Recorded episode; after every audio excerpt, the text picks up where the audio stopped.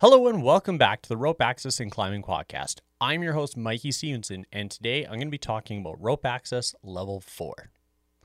If this is your first time here, please make sure to subscribe and follow us wherever you get your podcasts. So stay tuned.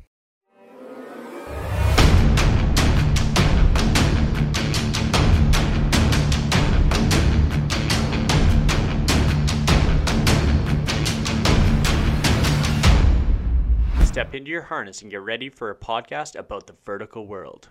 All right, everyone, thank you very much for tuning into today's episode. Um, so I'm just going to throw this out there right away. I feel that uh, this is going to draw a lot of conversation, and please hit me up in the comments, send me messages. This is definitely a episode that you want to check out. You want to get involved in the conversation because I think this conversation could go so many different ways. So let's dive in. Now, do we need a rope access level 4 designation? And what does that kind of look like? Is it necessary? Is it not? I don't know. Um, obviously, I have my own opinion of it, and we'll talk actually a little bit about my opinion. We'll talk about what our industry already looks like and then kind of break down you know, what that may entail. All right. So, first and foremost, let's break down our rope access industry training um, mentality right now. Right now, we have three levels. We have level one, which is your basic maneuvers, understanding the equipment and getting around from point A to point B. Okay. Your level two is a lot more of the same stuff, a little bit more advanced, where you introduce, you know, rope access skill based training of doing rescues and rigging ropes and, you know, moving a load or a casualty from point A to point B. All right. And then we dive into level three, which is your supervisor level, where you do all the same thing, all skill based training throughout the week. And you learn a few more rescues, and then you have to do some sort of a team exercise, which in a lot of cases, from my experience in the training center, usually ends up being a complete disaster. Um, because this is the first time that somebody has had to delegate or, you know, run a scenario and you know you give them a time cap and very seldomly do they actually make that time cap um, and the pre-planning execution uh, aspect of things just doesn't work out. So now that's kind of where we're at right now. Now, do we need a level four? And what happens to level three? Those level three supervisors now have to go upgrade to a level four. Is that necessary? Is it not necessary? What could a level four certification entail? Is it more skill based training? Are we talking about sitting people in a classroom and um, teaching them more skills about how to use high directionals, how to do more uh, sophisticated rigging? Um, are we learning how to use, you know, different equipment, whatever? Or should this be more of a supervisor based training where you could come in for an entire week um, and get trained and you know there's no syllabus. Yes i said that. So you show up and all of a sudden it's scenario based training. We are taking this um, barrel and moving it over here or we have to go up there and work on ropes and throw in a couple nooks and crannies and figure out some problems and then how to correct these problems. There's no set syllabus, but it gives you the ability and it gives you the time to work with somebody and work with partners to figure out a path forward. So we're really teaching people how to supervise and we're really teaching people how to be a leader and take on that role instead of teaching people how to tie more knots or teaching people how to, you know, work with this piece of equipment. Because at the end of the day, if we continue this path forward with just skill based training, you show up and do skills, well, that's great. But you're still not teaching people how to supervise. And as you know, rope access organizations have realized that we have a flawed supervision system. And they're tr- like IRATA is trying to come out with this RAMRASS program, which I'm going to talk about my feeling feelings of this program in a later episode. But you know, they're trying to make a modular based learning for supervision and trying to teach people how to be a supervisor through modules.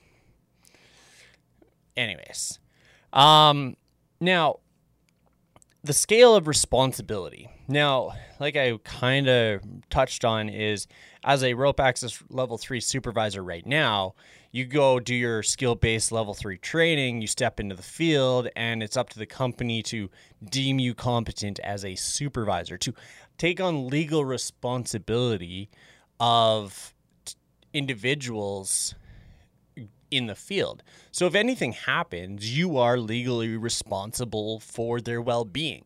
You're legally responsible to ensure that you do everything within your power as an individual to make uh, so that they can go home every night to their family. That's your job. Now, if we introduce a level 4 into the mix, does that basically turn them into just rope access level threes, which is one more stepping stone before you become a supervisor. Now, let's be honest here. This is all hypothetical and just me speaking out in the middle of nowhere and just trying to get a understanding of a possible thought process. Is this the way to move forward? Are we taking people and turning them into supervisors with no actual supervisor understanding or competence? Are we taking people that out of a skill based training program and asking them to manage? Because I know that that's what's happening right now. We're teaching people a whole bunch of rope tricks and telling them that they are in charge of people's lives. I don't know if that's the best method forward. Um, and then, you know, at the end of the day, are would a program that you know you go and get trained and then you come back and be certified. I've talked about this before in the past about being rope access level three trained, going in the field, getting experience, and then coming back and doing a valuation on what you've learned over the last, you know, six months or whatever it may be. Maybe that's the easiest path forward instead of introducing another level. Now, like I said, again, this is only hypothetical. Um, you know, we've heard it in the past that you know maybe we need a level four maybe we need to introduce this maybe we need to introduce that. And i'm just bringing it to the forefront again and starting this conversation. Do we need something? Is the is the program that we have right now good enough? And if it's good enough can we make it better? All right?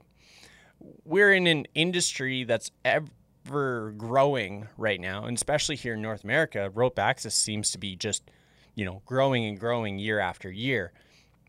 So it may have worked for 20 years in the current state, but at what point do you put all your chips on the table, look at it, and try to figure out a better method forward? We're trying to take, I'm, what I'm trying to get at here is can we make the people that are in that responsibility role better at their job. Now, it doesn't necessarily mean that we need to teach them how to do paperwork. We're not teaching people how to, you know, you know, do timesheets or any of that sort of thing. What I'm trying to get at is understanding at a field ba- at a field based uh, perspective how to manage groups, how to execute tasks, and achieve a common goal. Now, the evaluation or the assessment of this set training would just be that. So, a third party assessor comes in, looks around, sees what you have, what your abilities are, what confines you have to whatever your training venue is, and sets out a plan. And it, this this plan could be a four, five, six hour program, but you know that's you know you're sitting down and making sure that you understand the paperwork you're drafting it all up you're drafting up rescue plans you're drafting up a rigging plan um, and then you have to follow through with the whole process including the rescue plan okay I know that a big part of rope access is its rescue, but we all seem to forget that it's a means of access. Okay, cool. You have a rope ticket that allows you to climb a rope, but once you get to that location, how user uh, how useful are you at that location? Okay? You can be the best climber, but if you don't know how to turn a wrench, you're only so valuable to a team. Okay. And in rope access, we're dealing with two person teams, three person teams. We're not like a fire service where we're dealing with, you know, 10 or 12 people where you can call in more people if you need them. Rope access, you is is a means of access to get to that location and execute that job. So this potential level 4 that I'm talking hypothetically about is that aspect that you are planning the job, executing the job, and ex- executing the rescue plan. Because this is something that doesn't actually happen very often where you actually have to follow through with your plan that you have written down on paper. It's very interesting to see um, when you're in the field when you actually read into the details of the rescue plan, how many are not going to go as planned, you could say. Um, you know, I've, I've seen a lot of situations, I've even shut down jobs that their rescue plan wouldn't work. And, you know, it would backfire so, so drastically. You know, prime example for myself, I am a small person everybody here that has followed me along the way knows that I'm about 145, maybe 150 pounds. I'm a small human. The people that I work with are on the upper side of 200 pounds plus. So for me to be able to drag someone through a pipe rack is not a viable option for me. So I have to figure out ways to get around that yes, in the environment of the oil and gas where I work, we work with a lot of pipe racks. But for me, I don't have that ability to physically drag someone through a pipe rack. It doesn't, it's not in my cards. So we have to figure out different ways. Now, the amount of times that I have encountered level threes that are just like, yeah, the rescue plan is I'll come up there and drag you out of the pipe rack, life over limb. That's not a plan. That's a failed attempt at what you want to achieve. Okay. A rescue seems to be an afterthought. And obviously, we never want to do a rescue, but for some reason, it's ingrained in us to always think about it as it should be, but to actually execute the rescue plan, even as a training scenario, isn't something that happens. Now, this is obviously a problem with the companies and the clients. We're never given the opportunity to train. We're never given the opportunity to practice in the real life scenario, being like, okay, so this is our job, this is what's happening, and our rescue plan is this. Okay, cool. The job is done, done and dusted. Let's do the rescue plan. Let's follow through the rescue plan and debrief afterwards and figure out where we could do better. What can we do better? All right.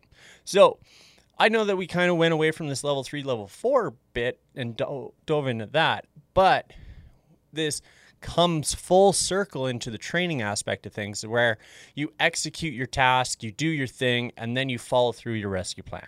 That I think would be a very interesting kind of way to follow through with training. I think it would be an interesting, fun way to make it a little bit more than just a skill based training course. Yes, I understand you're going up there and you're doing rescues, and yes, you're spending some time doing this and refreshing your memory and stuff like that. I get that. That's totally cool. That's what we do. But we also have to make better supervisors. We need to make be- people understand the responsibilities and the roles of that supervisor. And sitting behind a computer is not going to teach you that. So, anyways, hit me up in the comments, send me messages, let me know hey, do you think that this is a good thing? Do you think that this conversation is irrelevant?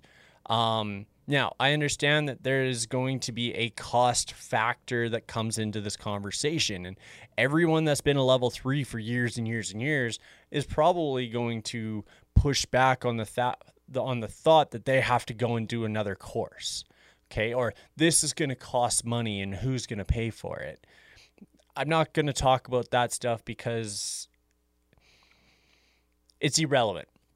Okay. Your safety and everyone else's safety shouldn't come down to a dollar sign at the end of the day. So hit me up in the comments. Let me know what you think about this. If this is your first time here, please make sure to subscribe. It's down here in the bottom right hand corner. Hit the bell for notifications as I put out new content every Sunday. Also, don't forget to like this video and like and follow us wherever you get podcasts because this is what I do. I need your help. I need your support. And that definitely is the easiest way to show me that. All right. So thank you very much. And until next time.